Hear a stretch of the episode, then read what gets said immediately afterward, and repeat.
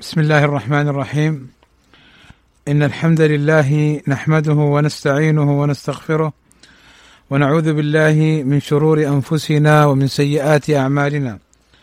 من يهده الله فلا مضل له ومن يضلل فلا هادي له وأشهد أن لا إله إلا الله وحده لا شريك له وأشهد أن محمدا عبده ورسوله.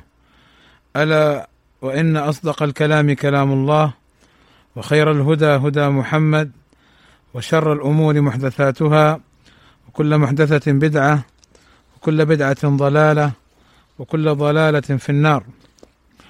أما بعد فقد انتهينا في أصول السنة إلى قول الإمام أحمد رحمه الله تعالى في هذه الرسالة.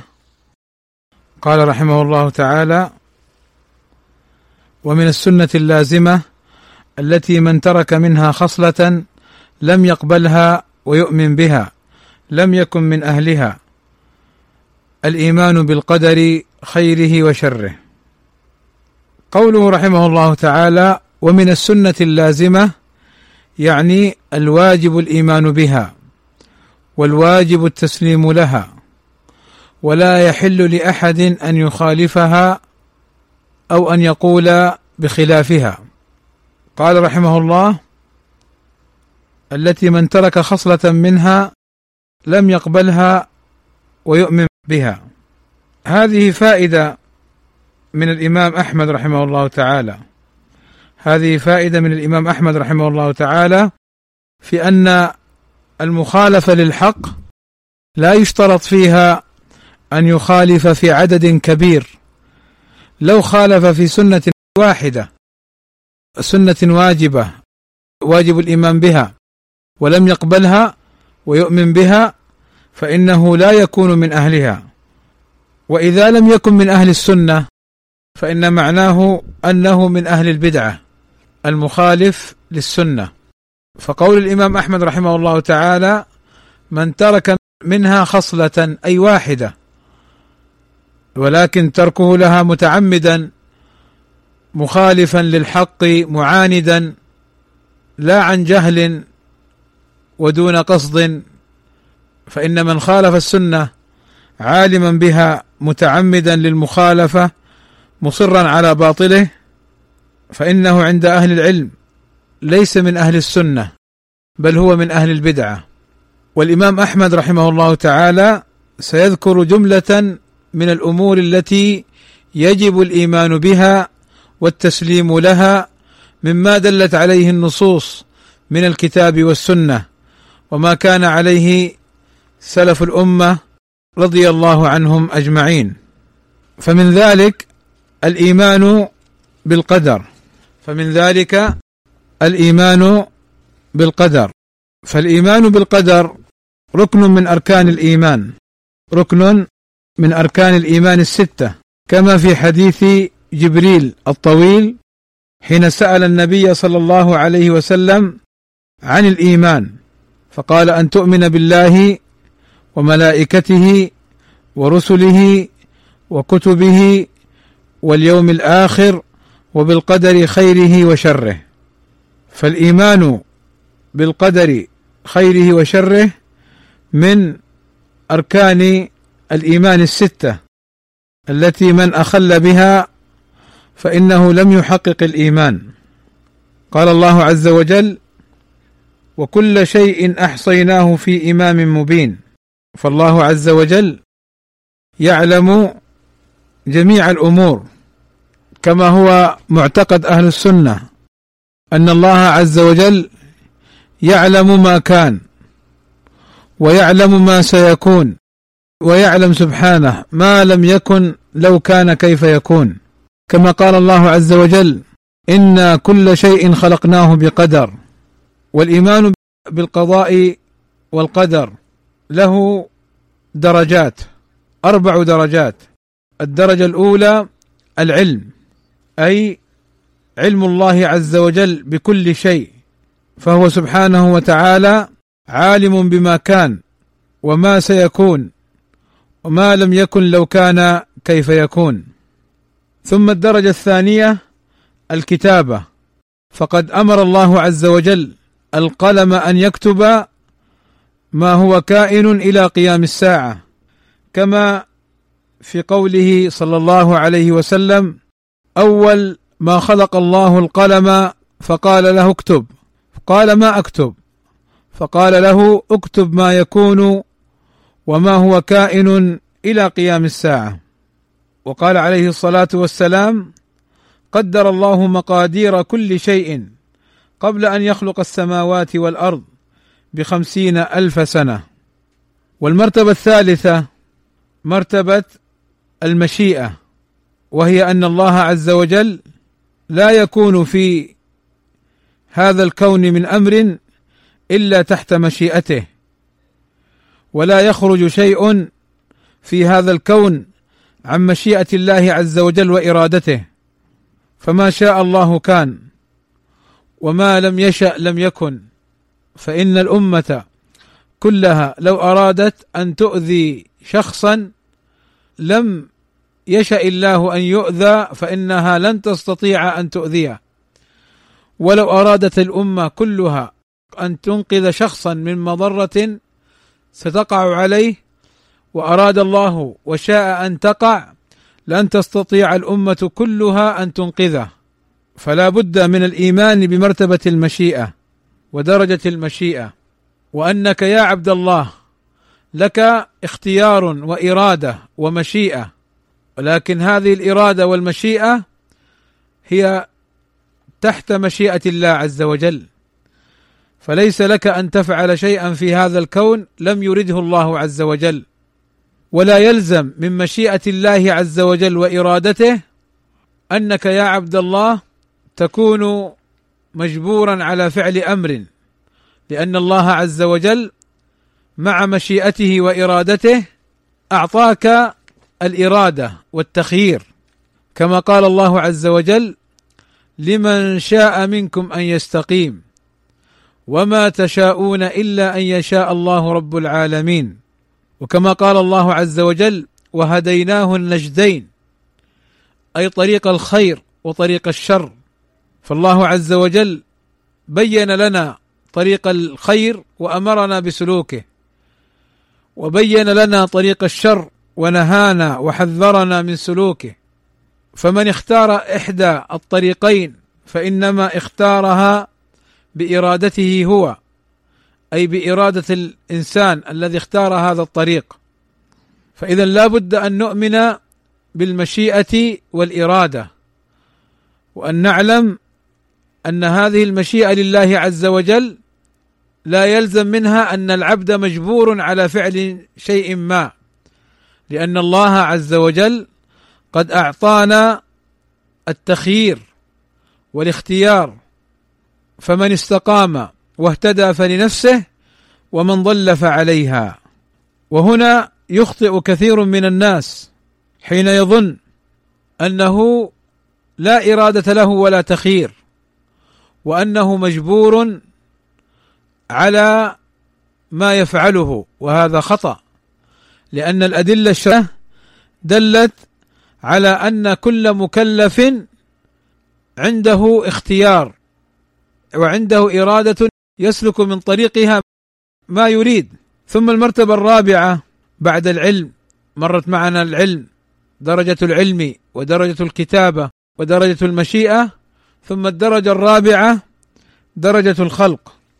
وأن الله عز وجل خالق كل شيء سبحانه وتعالى.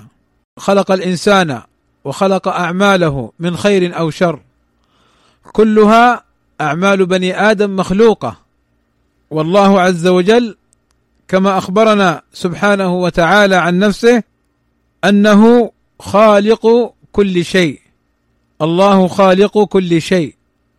فلا بد أن نؤمن بهذه المرتبة وهذه الدرجة وأن العبد لا يخلق عمله وإنما الله عز وجل خالق كل صانع وصنعته. سبحانه وتعالى. كما جاءت في ذلك الروايات والأحاديث الصحيحة عن النبي صلى الله عليه وسلم. اذا هذه هي مراتب ودرجات الإيمان بالقدر خيره وشره. العلم.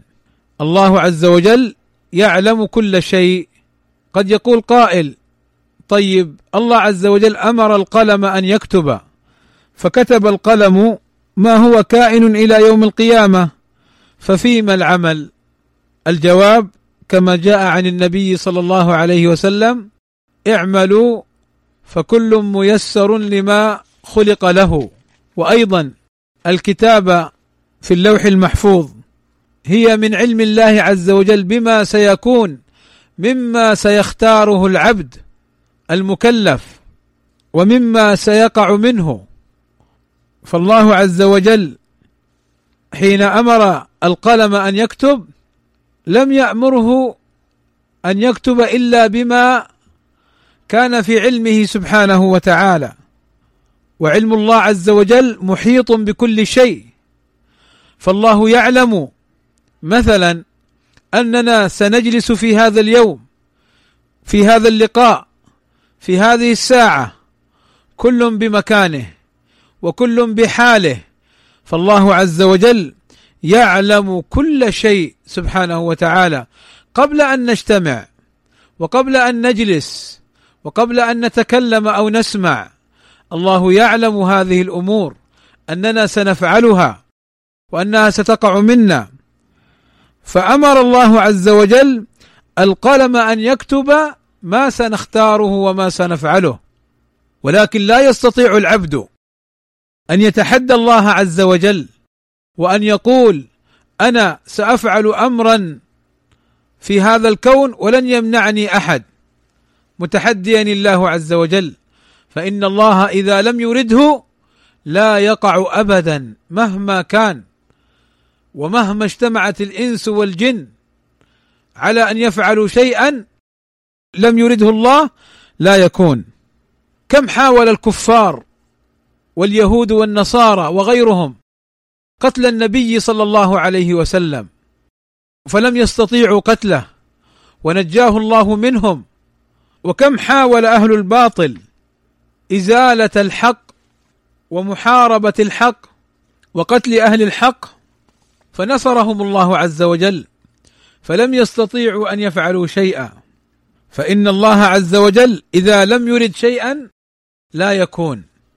فلا بد أن نعلم هذا وأن نؤمن بهذا وأن نؤمن أن الأمور بقدر الله عز وجل تجري وأن قدر الله عز وجل لا يلزم منه أننا مجبورون على هذا الأمر لأنه كما أسلفت لكم سابقا قد أخبرنا الله عز وجل وأخبرنا النبي صلى الله عليه وسلم أن كل واحد منا له اختيار وأنه مسؤول عن هذا الاختيار وأنه محاسب على اختياره من خير أو شر وأنه أرسل إلينا الرسل وأنزل الكتب لبيان طريق الخير الذي نسلكه وللتحذير من طريق الشر الذي نبتعد عنه فأمرنا بالتوحيد وبطاعته.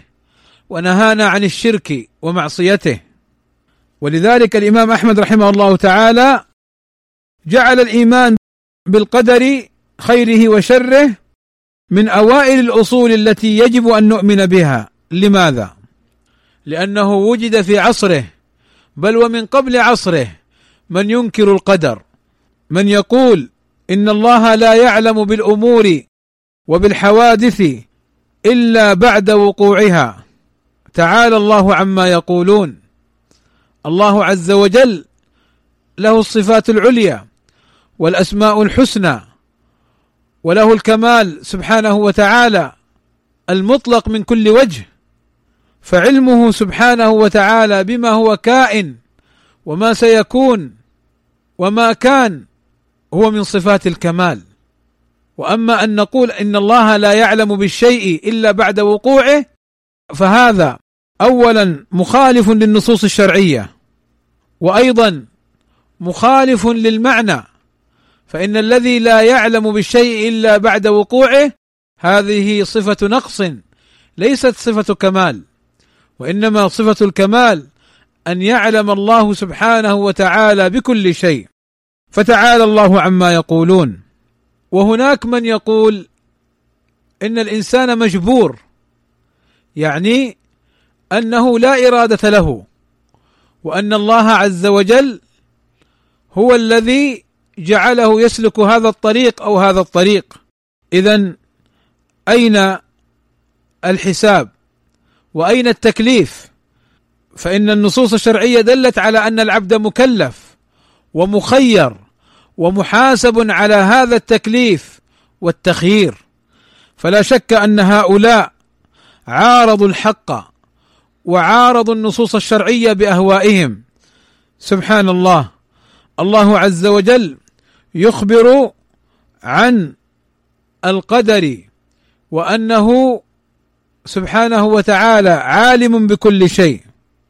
ومع ذلك يعارضون هذه النصوص الشرعية بأهوائهم وعقولهم الفاسدة. عائشة رضي الله عنها أم المؤمنين تقول في قصة المجادلة التي أتت تشتكي زوجها إلى النبي صلى الله عليه وسلم حين ظاهر منها وحرمها على نفسه حين حرمها زوجها على نفسه. فتقول عائشة رضي الله عنها سبحان الذي وسع سمعه كل شيء. حين أنزل قوله قد سمع الله قول التي تجادلك في زوجها. فالله سبحانه من فوق سبع سماوات سمع كلام هذه المرأة سمعه كاملا لأنه قال قد سمع الله أي قد سمعه كله سبحانه وتعالى ولم يفته شيء. وعائشة رضي الله عنها تقول كنت أسمع بعض الكلام ويغيب عني بعضه مع أنها كانت قريبة من من حجرة النبي صلى الله عليه وسلم. وأيضا أخبرنا الله عز وجل أنه يعلم كل شيء حتى أوراق الشجر ورقة ورقة يعلم بها سبحانه وتعالى. بل يعلم سبحانه وتعالى. دبيب النملة السوداء يسمع ويعلم سبحانه وتعالى. دبيب النملة السوداء على الصخرة الصماء في الليلة الظلماء. فلا يخفى عليه شيء في الأرض ولا في السماء سبحانه وتعالى. فلا بد أن نؤمن بهذا الأمر. ولا بد أن نسلم للنصوص الشرعية الدالة على ذلك. وأن لا نعترض على قدر الله. وأن نرضى بما يقدره الله عز وجل علينا من مصائب.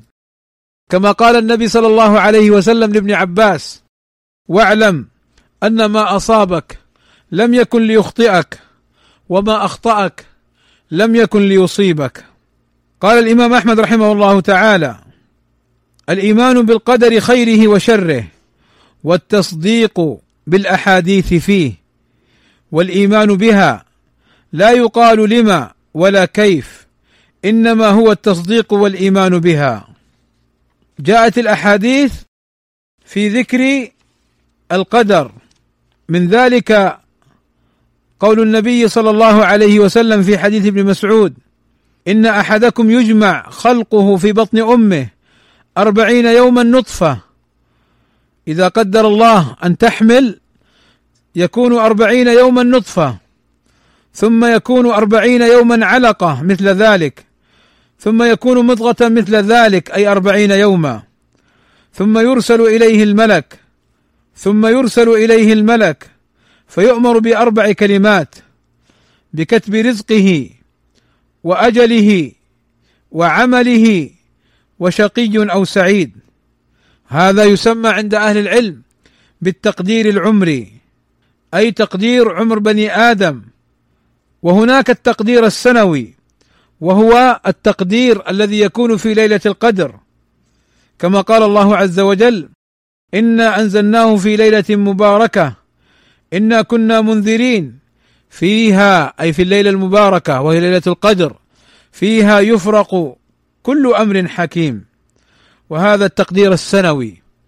ثم التقدير اليومي ما يعمله ابن آدم في كل يوم وليلة من عمل. فهذه الأمور كلها مقدرة. فيجب الإيمان بالنصوص. لماذا؟ لأنها وحي من الله عز وجل وحق من الله عز وجل. لا يعترض عليها ولا يخاصم في النصوص كما سبق معنا بل يسلم لها ويؤمن بها. لماذا؟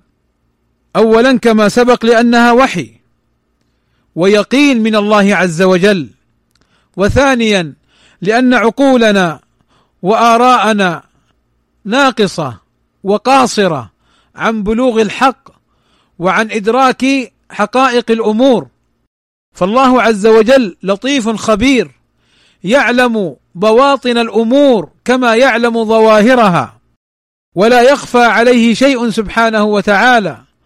وكل شيء عنده بقدر وبتقدير. فالواجب علينا الإيمان بهذه النصوص وعدم معارضتها. ومن ذلك قول النبي صلى الله عليه وسلم إن الرجل ليعمل بعمل أهل النار حتى ما يكون بينه وبينها إلا ذراع فيسبق عليه الكتاب فيعمل بعمل أهل الجنة فيدخلها أي يدخل الجنة. وإن الرجل وإن الرجل ليعمل بعمل أهل الجنة حتى ما يكون بينها وبينه إلا ذراع فيسبق عليه الكتاب فيعمل بعمل أهل النار فيدخلها. بعض الناس نسأل الله السلامه والعافية اعترضوا على هذه الأحاديث. قالوا كيف يعمل بعمل أهل الجنة ثم يختم له بعمل أهل النار؟ وكيف يعمل بعمل أهل النار ثم يختم له بعمل أهل الجنة؟ فنقول لهؤلاء الواجب اولا أن تؤمنوا بهذه الأحاديث وأنها حق من الله عز وجل وما ينطق عن الهوى إن هو إلا وحي يوحى. ثم اعلموا بارك الله فيكم أن هذا الحديث بينته روايات أخر فيها أن النبي صلى الله عليه وسلم قال إن الرجل ليعمل بعمل أهل الجنة فيما يظهر للناس. أي أن باطنه بخلاف ظاهره.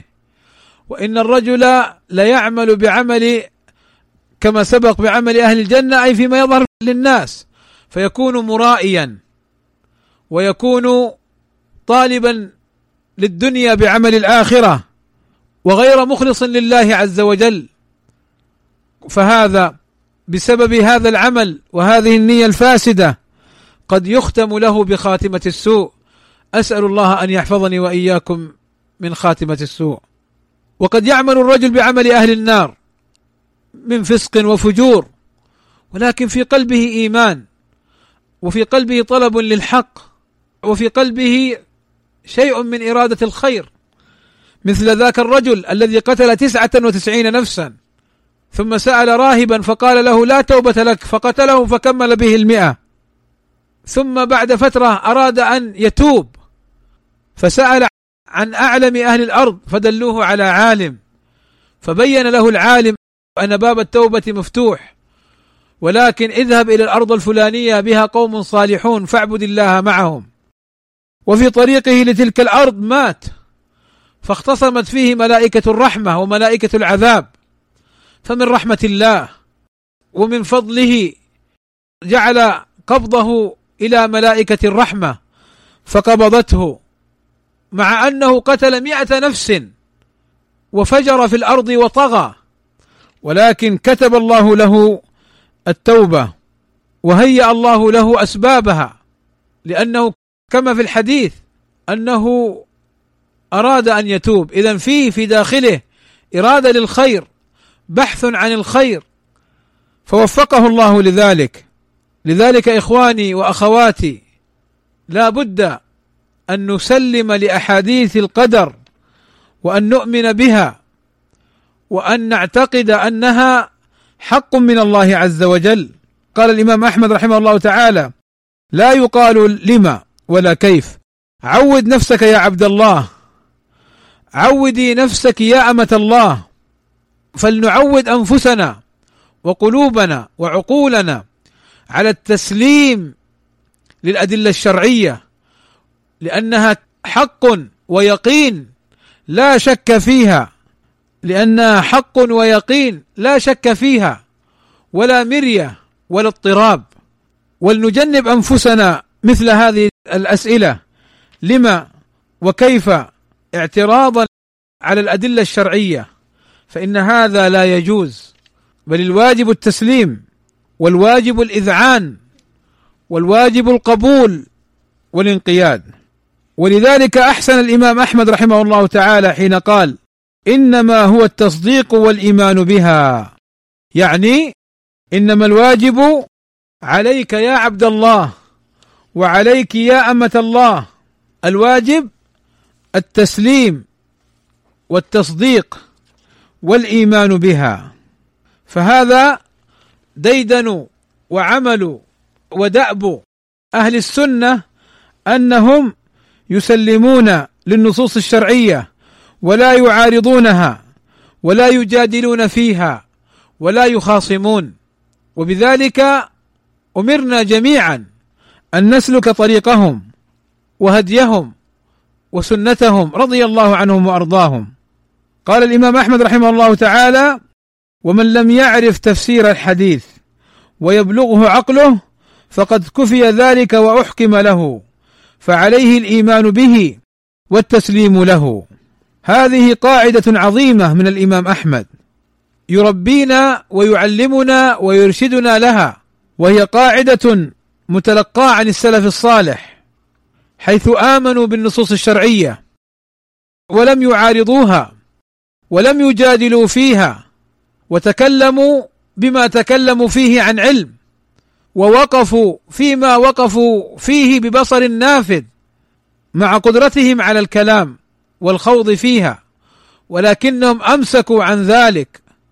فالإمام أحمد رحمه الله تعالى يقول لمن لم يعرف تفسير الحديث ويبلغه عقله ممن جاء بعد عصر السلف الصالح رضوان الله عليهم إذا لم يعرف تفسير الحديث ولا معناه بعد ثبوت الحديث فليؤمن بالحديث ولا يعارض الحديث بعقله. لماذا؟ لأن عقله قاصر وعقله ضعيف والنصوص الشرعية حق ويقين ووحي من الله عز وجل.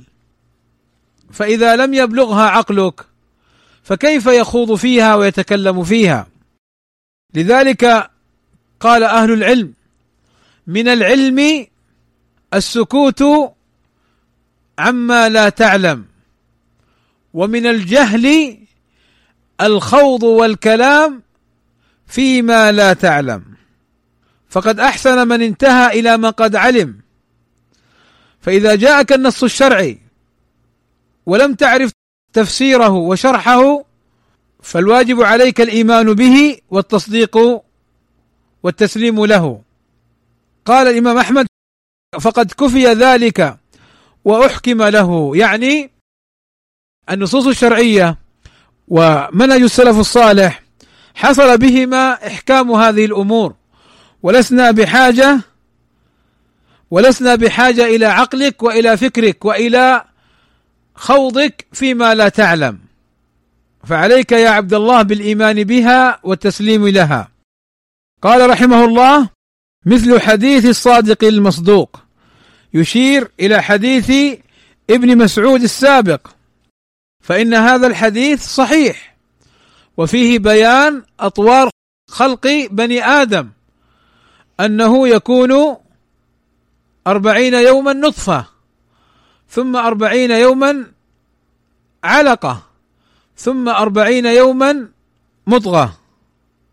مراحل وأطوار وإن لم نشاهدها بأعيننا وإن لم نعلم بها ونراها ولكنها حق في هذا التقدير وفي هذه المراحل. وهذا من دلائل صدق النبي صلى الله عليه وسلم وأنه رسول من الله عز وجل. من الذي أعلمه أن خلق الإنسان يكون أول خلقه نطفة في هذه المدة أربعين يوما. ومن الذي أعلمه أنه أيضا تأتي عليه أربعون أخرى يكون فيها علقة. ومن الذي أعلمه أنه بعد ذلك يكون مضغة.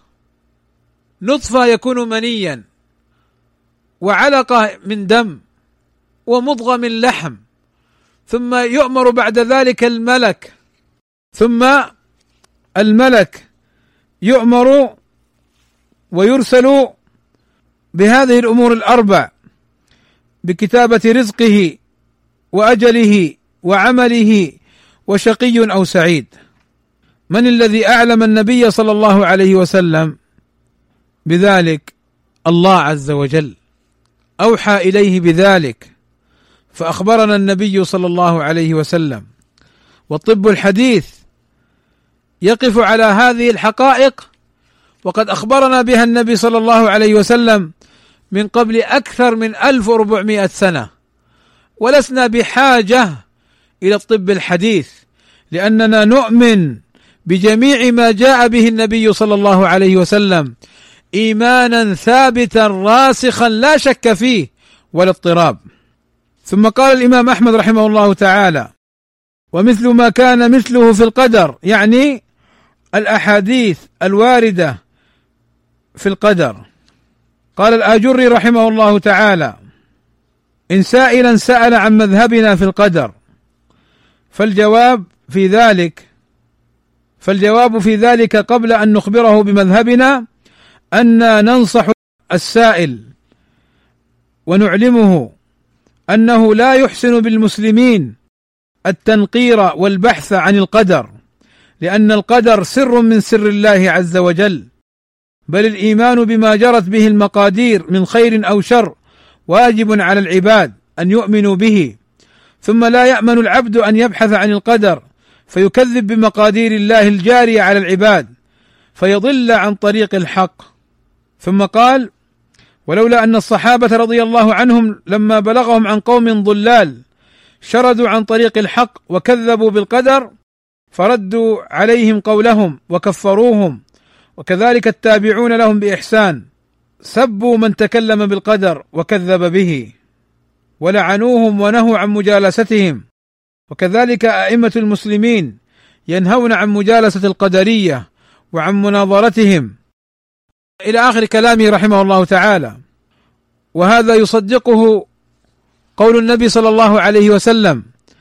إذا ذكر القدر فأمسكوا. لا تخوضوا ولا تناقشوا ولا تجادلوا بل سلموا وآمنوا. قال ومثل أحاديث الرؤيا كلها يعني يجب الإيمان بها والتصديق بها والتسليم لها. وستأتينا إن شاء الله مسألة الرؤيا والأحاديث الواردة في ذلك.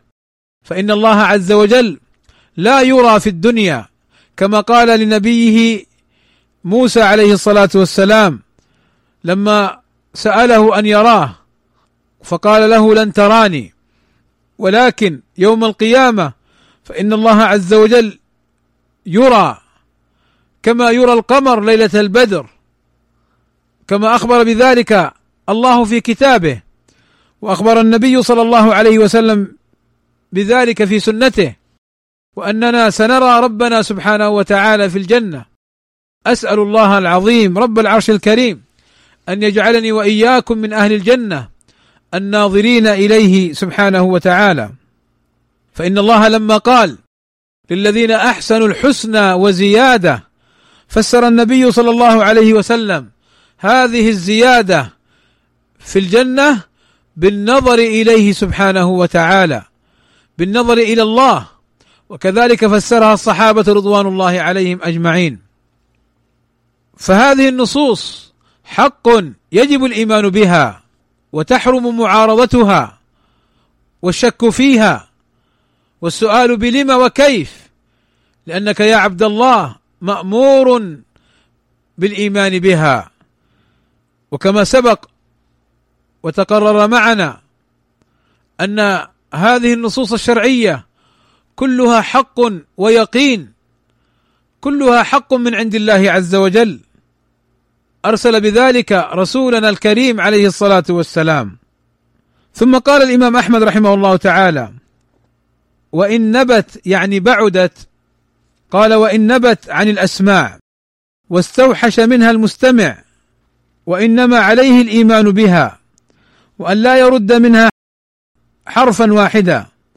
وغيرها من الأحاديث المأثورات عن الثقات وأن لا يخاصم احدا ولا يناظره ولا يتعلم الجدال فإن الكلام في القدر والرؤية والقرآن وغيرها من السنن مكروه ومنهي عنه.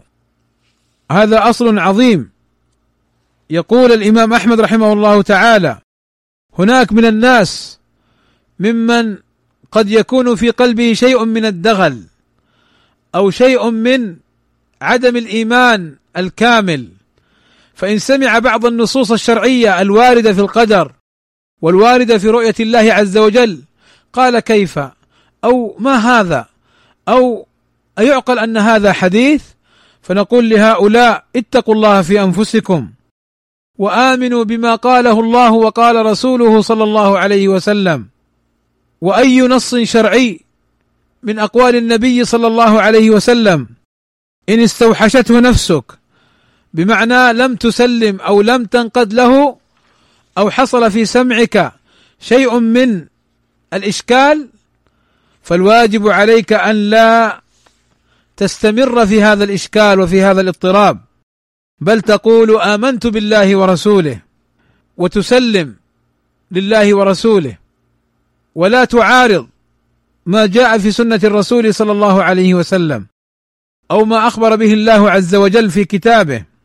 قال الإمام أحمد وإنما عليه الإيمان الإيمان بها. هذه القاعدة العظيمة التي يجب على كل مسلم ومسلمة أن يقفوا عندها وأن يمتثلوها. الإيمان بالنصوص الشرعية. وكم رأينا وكم سمعنا عبر وسائل الإعلام والقنوات الفضائية.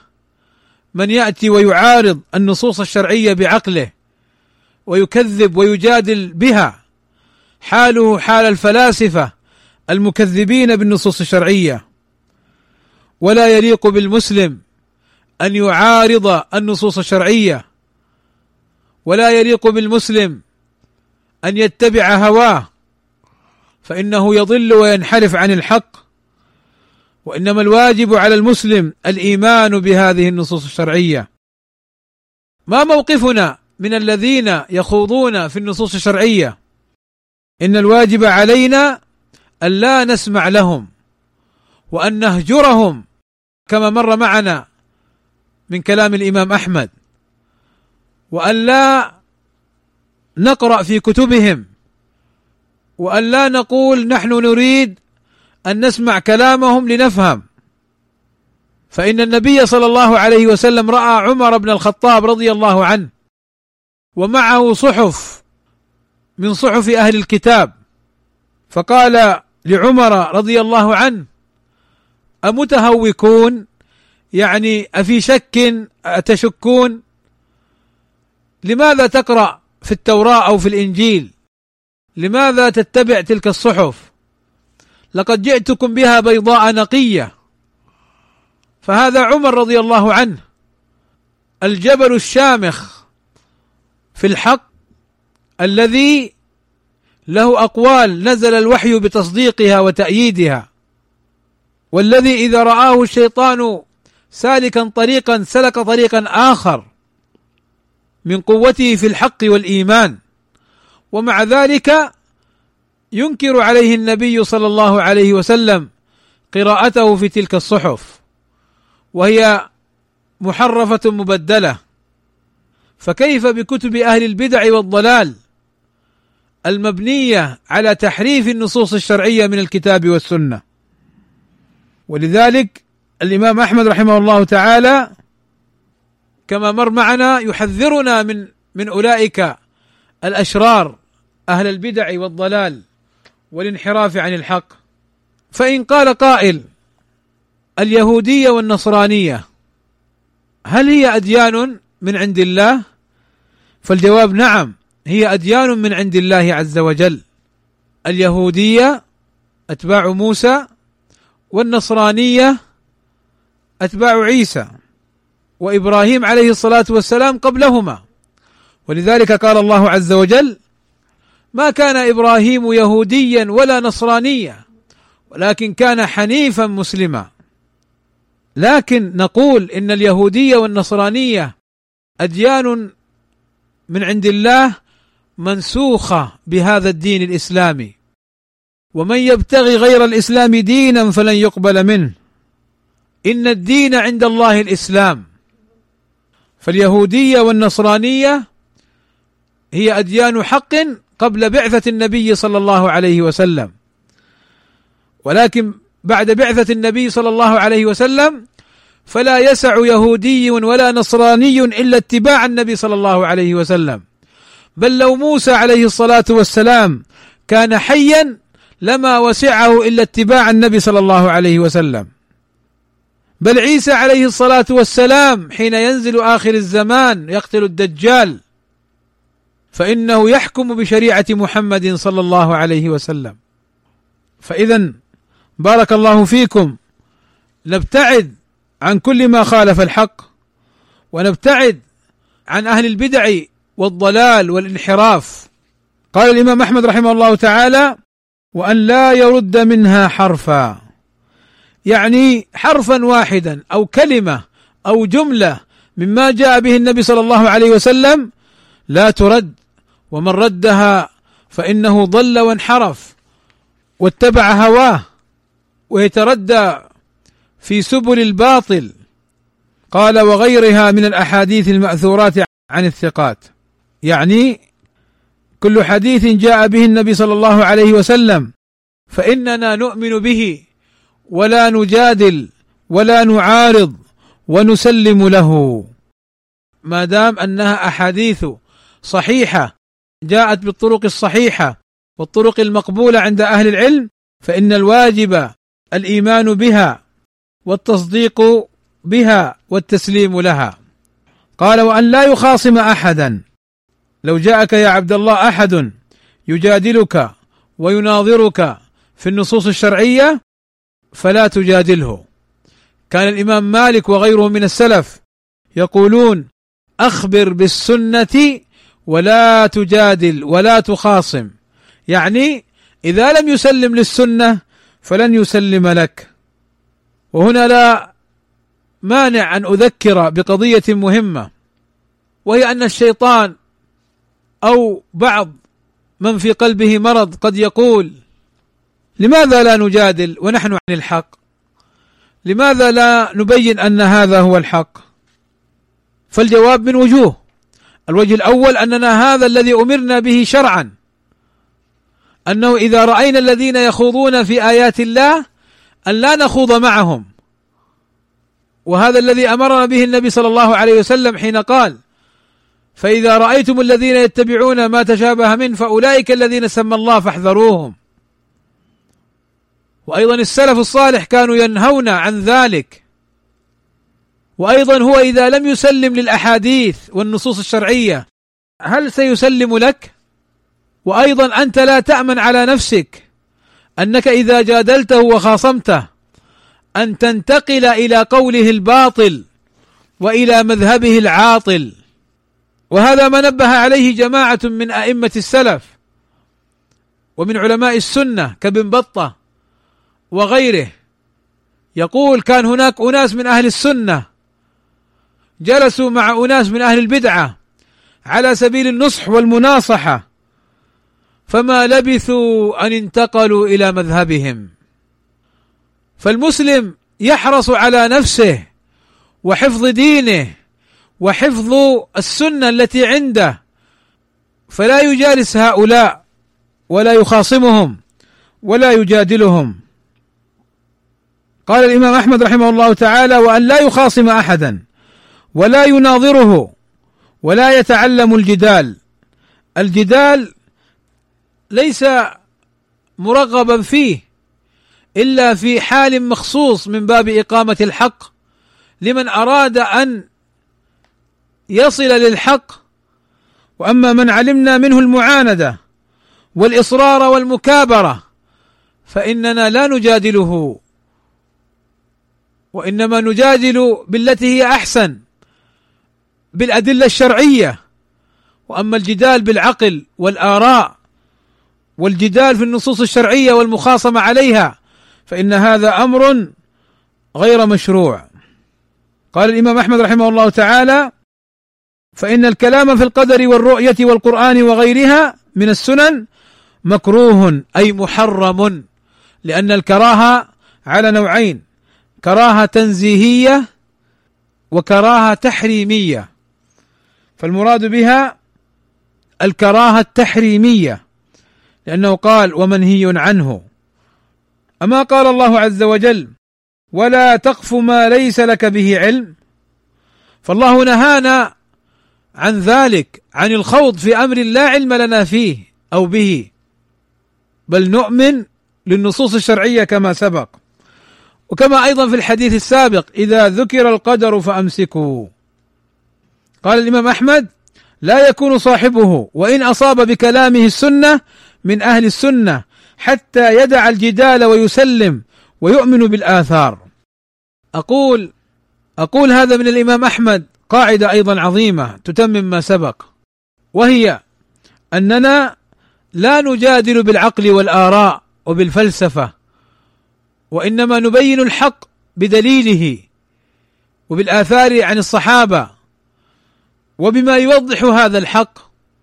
وأما أن نجادل جدالا بالعقل وبالآراء وأرأيت كذا وإن حصل كذا وإن قلت كذا فإن هذا منبوذ. قال الإمام أحمد لا يكون صاحبه أي لا يكون المجادل والمتعلم للجدال بالكلام والفلسفة والكلام العقلي لا يكون صاحبه. من أهل السنة وإن أصاب بكلامه السنة. يعني لو قرر مسألة بالعقل وبالجدال لا بالطريقة الشرعية وكان تقريره للمسألة صحيحا فإنه بهذه الطريقة ليس من أهل السنة. لماذا؟ لماذا ليس من أهل السنة؟ لأنه لم يسلك طريق أهل السنة ولم يقتدي بالسلف الصالح. وإنما سلك طريق الخلف الذين خاصموا وجادلوا وخاضوا في الأدلة الشرعية بغير حق شرعي. فقال ليس من أهل السنة حتى يدع حتى يترك الجدال ويسلم ويؤمن بالآثار. ولعله قد مر معنا دليل يوضح هذا وهو ما جاء عن النبي صلى الله عليه وسلم أنه قال يأتي الشيطان أحدكم فيقول من خلق السماوات؟ من خلق الأرض؟ من خلق كذا وكذا؟ فيكون الجواب الله الله الله هو أي هو الذي خلق هذه الأمور. قال فيقول الشيطان فمن خلق الله؟ فيقول الشيطان فمن خلق الله؟ ماذا أمرنا النبي صلى الله عليه وسلم؟ هل أمرنا بجداله والرد عليه وإسكاته وإفحامه وأننا عندنا القدرة على الرد. لا ابدا. إنما أمرنا أن نقول فليقل آمنت بالله ورسوله. وفي رواية آمنت بالله ورسله. وفي رواية آمنت بالله. لاحظ آمنت.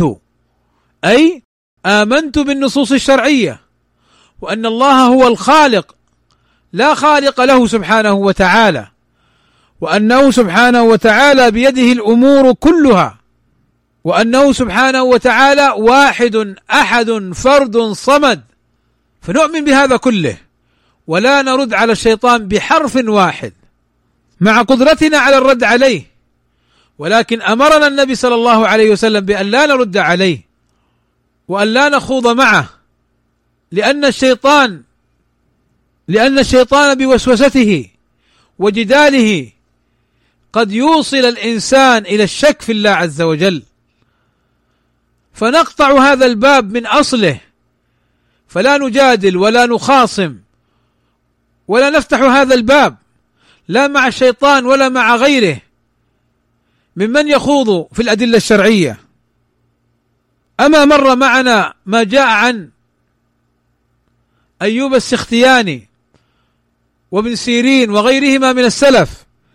لما جاءهم مبتدع أراد أن يقرأ عليهم آية من كتاب الله فرفضوا وقال له قم عني ولا نصف آية ما تقرأها علي.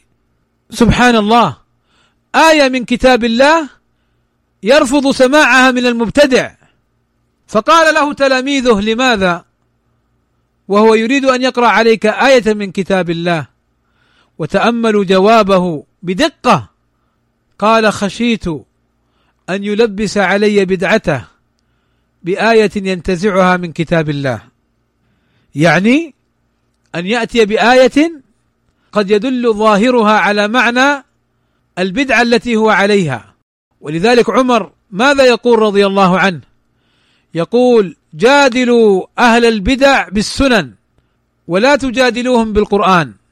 لماذا لا نجادلهم بالقرآن؟ لأن السنة بينت معاني القرآن. وقد تأتي الآية وقد تأتي الآية في معناها عام فيستدل أهل الباطل على هذا المعنى العام بينما السنة قد بينت وقيدت هذه المعاني العامة. فمن هنا قال الله عز وجل هو الذي أنزل عليك الكتاب منه آيات محكمات وأخر متشابهات. يعني سبحانه أن بعض الآيات قد يكون فيها معنى يتمسك به أهل الباطل. فبين الله عز وجل أن أهل الزيغ يتبعون ما تشابه منه. لماذا؟ للفتنة ولحمل معنى الآية على هواهم. فقال عز شأنه فأما الذين في قلوبهم زيغ فيتبعون ما تشابه منه ابتغاء الفتنة وابتغاء تأويله. وأما الذين آمنوا ما موقفهم؟ والراسخون في العلم يقولون آمنا به. قد يقول قائل لماذا في القرآن آيات متشابهة؟ فالجواب أن هذا من باب الابتلاء والاختبار ومن باب أيضا رفع الدرجات للمؤمنين حين يسلم ويؤمن بهذه الآيات ويرجعون فيها إلى المحكم ولا يتبعون فيها هواهم. فإن النبي صلى الله عليه وسلم وأصحابه الكرام آمنوا بهذه الآيات ونحن تبع لهم في ذلك نؤمن بها ولا نجادل فيها ولا نكذبها ولا نستدل بها على باطل كما يفعل أهل الأهواء. أما قال الله عز وجل آمن الرسول بما أنزل إليه من ربه والمؤمنون. فهذه صفة مدح لنا نحن المؤمنين. أن نؤمن وأن نسلم وأن لا نعارض وأن لا نجادل. فبارك الله فيكم وحفظكم من كل سوء. احفظوا هذه القواعد واعملوا بها. واحذروا مواطن الفتن وأهلها. وآمنوا بما أنزل الله على رسوله صلى الله عليه وسلم. وآمنوا بما قاله الله ورسوله صلى الله عليه وسلم. واحذروا الذين يخوضون في آيات الله بغير علم. واحذروا الذين يكذبون بشرع الله وبسنة رسول الله صلى الله عليه وسلم. أسأل الله عز وجل أن ينفعني وإياكم بما سمعنا وأن يكون حجة لنا لا حجة علينا وأن يجعلنا من المؤمنين الموقنين الصادقين المنيبين إليه سبحانه وتعالى البعيدين كل البعد عن البدع والضلالات والأهواء والفتن ما ظهر منها وما بطن. وصلى الله وسلم على نبينا محمد وعلى آله وصحبه أجمعين. هنا بعض الأسئلة يقول بخصوص قياس الشيخ في الدرس السابق حول عدم الخصومة في الدين على حديث الرسول صلى الله عليه وسلم في وسوسة الشيطان. أقول هذا أهل العلم أوردوه لست أنا فقط إنما أورده أهل العلم. فيقول السائل هل يمكن أخذ هذا القياس وتطبيقه على من يحادث الجن من الرقاء أثناء العلاج؟ نعم هذا مما بينه العلماء أن الراقي عليه أن لا يصدق الجان وأن لا يسترسل معه بالكلام وإنما يأمره بالخروج والتوبة إلى الله عز وجل. وأن يتقي الله عز وجل وأن لا يصدق الجان حينما يخبروه أن من فعل كذا هو فلان وفلان أو أنك تفعل كذا وكذا أو بما يخبره الجان أو أحيانا بعض الرقاة قد يتجادل مع الجان فقد يورد عليه الجان شيء من الكلام فلا شك أن هذا مما ينبغي للإنسان مما ينبغي للراقي أن يتجنبه والله أعلم. السؤال الثاني يقول: كيف يكون تعامل السلفي مع قرابته من أهل البدع خاصة لو كانوا مقربين جدا كالوالدين والزوج والأشقاء خاصة أنهم يسكنون معه في نفس البيت. الجواب أن العلماء فرقوا بين أهل البدع الداعين إليها الرؤوس فيها وبين عوام الناس الذين قد تأثروا بهذه البدع فأهل البدع يهجرون ولا يجالسون.